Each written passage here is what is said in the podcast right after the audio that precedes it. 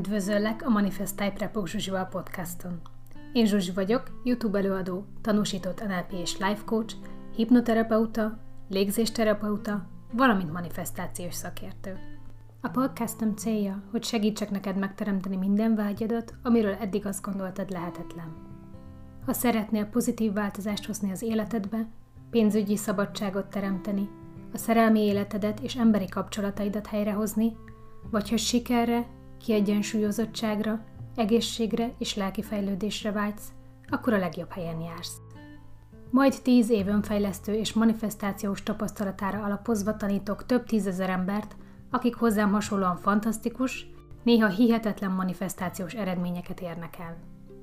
Kövess engem hétről hétre, hogy áthatassam neked minden tudásomat, minden bevált módszeremet, hogy végre az életcélodnak megfelelően, gazdagságban, boldogságban, szeretetben élhess. Isteni erő lakozik benned. Bármit képes vagy megteremteni, mindössze annyi a dolgunk, hogy megszabadítsunk téged a gátló tudatalatti hitrendszereittől, és minden álmod valóra válik. Készen állsz? Vágjunk is bele! Ma egy olyan témával készültem, jobban mondva olyan példákkal készültem, amik segítenek egy kicsit megérteni azt a koncepciót, hogy mit jelent az, hogy Isten ott van mindannyiunkban. És itt amikor azt mondom, hogy Isten, ha valaki esetleg új a csatornámon, Isten alatt érthetjük univerzumot, felsőbb tudatot, bármit. Teljesen mindegy. Azt a hatalmat, azt az intelligenciát értem ez alatt, aki az emberiséget, a világot teremtette. Ha tudományos szemszögből nézzük, akkor azt az energiát, ami ezt az egészet létrehozta, amiben élünk. Tehát, spirituális körökben is mondjuk azt, hogy egyek vagyunk, és Isten mindannyiunkban ott van. Isten elméje mindannyiunkban ott van, Tudományos oldalról pedig azt mondjuk, hogy mindannyian energiák vagyunk, semmi sem valós, semmi sem kézzelfogható. Az összes szilárd anyag, ami a világot alkotja, annyira icipici helyen elférne, ha összesűrűsítenénk, hogy egyszerűen hihetetlen számunkra ez az egész. Tehát az a lényeg, hogy Isten ott van bennünk. Ismétlem, nyugodtan is be univerzummal, vagy felsőbb erővel, vagy bármivel, de én az Isten szót használom pusztán azért, mert rövidebb. Hogy képzeljük el ezt az egészet? Hogy mindannyian különálló emberek vagyunk, mindenki egy-egy külön személy, saját élettel, mégis mindannyian egyek vagyunk, mindannyiunkban van Istenből egy kicsi, úgymond.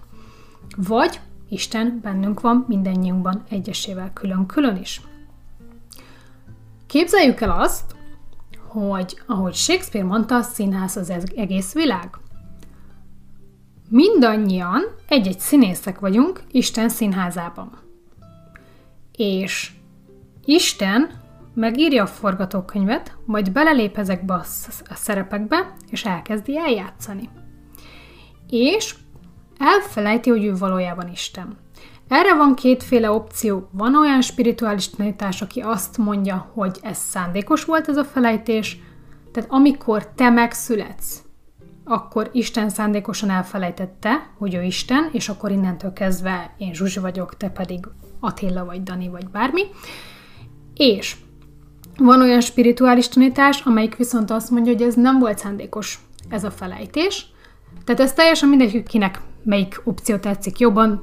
Lehet, hogy soha nem tudjuk meg, hogy van, lehet, hogy egyszer megtudjuk. Én nem pártoltam egyik irányba se egyelőre, de a lényeg, hogy Isten felvette ezt a szerepet, aki mondjuk én vagyok, és elfelejtette, hogy ő valójában Isten. És innentől kezdve beleéli magát ebbe a szerepbe, éli ezt a szerepet, ahogy mellett az összes többi emberét is, és amikor felébredünk, spirituális szemszögből nézve, akkor az történik, hogy rájövünk, hogy ó, ez csak egy szerep, én valójában Isten vagyok. És onnantól kezdve viszont tudom alakítani ezt az egészet. Onnantól kezdve már nem kell, hogy menjek ezzel a szereppel, hanem, tehát nem kell, hogy reagáljak a külső dolgokra, hanem kézbe vettem az irányítást, és azt mondhatom, hogy ez a szerep nekem így nem tetszik, alakítok rajta. Vagy mondhatjuk olyan példával is, hogy Isten kvázi újbábozik velünk. Mindannyian egy készhez tartozunk, Isten kezéhez, Mégis mindannyian külön szereplők vagyunk, és Isten eljátsz ezeket a karaktereket általunk. Amelyik példát én legjobban szeretem, ami segít megérteni ezt az egészet, hogy aki szereti mondjuk a könyveket, az képzelje el könyvekkel, aki mondjuk szereti a fantáziafilmeket vagy sorozatokat, azt képzelje el azzal. Én videójátékok által szeretem leginkább elképzelni, tehát amikor én megveszek egy játékot, feltelepítem, elindítom a játékot, és onnantól kezdve kizártam a környezetet. Onnantól kezdve az a karakter vagyok, és vele játszom. Most képzeljük el ezt a játékot egy könyvvel. Megveszel egy könyvet, akár sorozatot, beleéled magad abba a karakterbe, belelátsz az ő szemszögébe, az ő élményein keresztül tapasztalod meg az eseményeket, nagyon könnyű kizárni a külvilágot. Ha sorozatot nézünk, szintén. És minden egyes példa ezek közül bizonyítja azt, hogy mindannyian képesek vagyunk megtapasztalni azt, hogy milyen egy másik karakter szemszögében lenni. Mi van akkor, hogyha még egy kicsit fejlődik a technológia, és mondjuk már a virtuális valóságjátékok, vagy videók, vagy élmények még-még sokkal valósabbak lesznek. Amikor mondjuk felveszed, azt a, felveszed a szemüveget, és pont most egy könyvben olvastam arról, hogy kutatólaborban használják ezt a virtuális valóságot arra, hogy az embereknek a szorongását, depresszióját gyógyítsák, úgy, hogy mondjuk lát egy pókot vagy egy cápát az illető, és figyelik, hogy hogy reagál a pupillája, figyelik, hogy mennyire izzad, tehát a stressztüneteit figyelik, és ezáltal tudnak vele dolgozni. Lényeg a lényeg, hogy az az ember, aki mondjuk retteg a cápáktól, és egy virtuális valóságban, amiben önként léped bele, ennek ellenére pár perccel később ebben a virtuális valóságban, amiről tudja, hogy nem igazi, lát egy cápát, megtapasztalja, hogy ott elúszik mellette egy cápa, a teste nem tud más tenni, mint reagálni rá.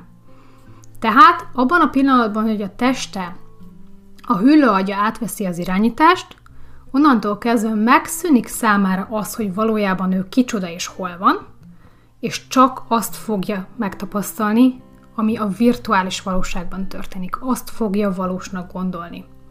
És igen, racionálisan lehet, hogy ott lesz a fejébe, hogy amúgy ez nem valóság, de ez nem számít, mert a 95%-os tudatalattia a teste, a hüllőagya fog irányítani. De most gondoljuk el azt, hogy ugyanilyen, mintha Isten felvette volna ezt a virtuális valóság szemüveget, és eljátsz ezeket a különböző karaktereket, beleélte magát ezekbe a karakterekbe, mindannyiunkba.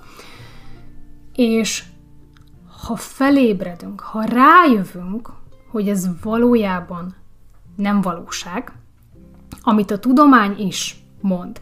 Nagyon sok tudós mondja azt, hogy egy virtuális valóságban, egy szimulációban élünk, ami egyébként nekem egy nagyon szimpatikus ötlet, mert már majdnem képesek vagyunk ugyanilyet megtenni virtuális valóságban, tehát akkor mi a garancia rá, hogy nem élünk egy ilyenben. Minden esetre a lényeg, hogy ha felébredünk, ha rájövünk, hogy valójában Isten van bennem, valójában én Isten vagyok, csak eljátszom ezt a karaktert, akkor onnantól kezdve szabad kezem van. Hogy kilépjek abból a szerepből, abból a szerepkörből, amit korábban játszottam. És onnantól kezdve bármit megváltoztathatok. És a bármi alatt értek akár külső testi jegyeket, értek mindent, amire azt gondoljuk, hogy egyébként nem lehetséges. Például nagyon sok ázsiai harcművész, csikong mesterek képesek bármire. Képesek arra, akár a tibeti szerzetesek arra, hogy egy egész napon át mondjuk meditálnak, hóban, és körülöttük elolvad a hó. Tehát melegen tartják a testüket. Mindenre képes lehet az ember. Én ebben százszerzalékig biztos vagyok, és ezt a tudomány is kezdi bebizonyítani, tehát mindenre képesek vagyunk, amiről elhisszük, hogy képesek vagyunk rá. Valami még eszembe volt ezzel kapcsolatban, ja, az álom, álom jutott még eszembe, hogy van egy olyan dolog, nem tudom magyarul van rá egy külön szó, de hogy lucid álom, ami azt jelenti, hogy meg lehet tanulni, hogy az ember álmodik, de ugyanakkor ébren is van. És amikor ébren vagy, ezt hívjuk a lucid álmodásnak, akkor irányíthatod a saját álmodat. Biztosan mindenki tapasztalt már olyan álmot, amiben 100%-ig biztos voltál, hogy az a valóság. Nekem mondjuk rémálmaim voltak olyanok, amikről, amik annyira valósnak tűntek, hogy az ember ugye sírva kell föl belőle mondjuk, és utána még mindig bizonygatnod kell magadba, hogy ugye nem, nem, nem, tényleg nem igaz, ugye felkeltem, ugye magamnál vagyok. De az, amikor, a benne, amikor benne van az ember, egyszerűen annyira valósnak tűnik, annak ellenére ott csak az agyunk képzeli az egészet, az agyunknak a szüleménye az egész, hogy nem tudunk különbséget tenni valóság és kitaláció között.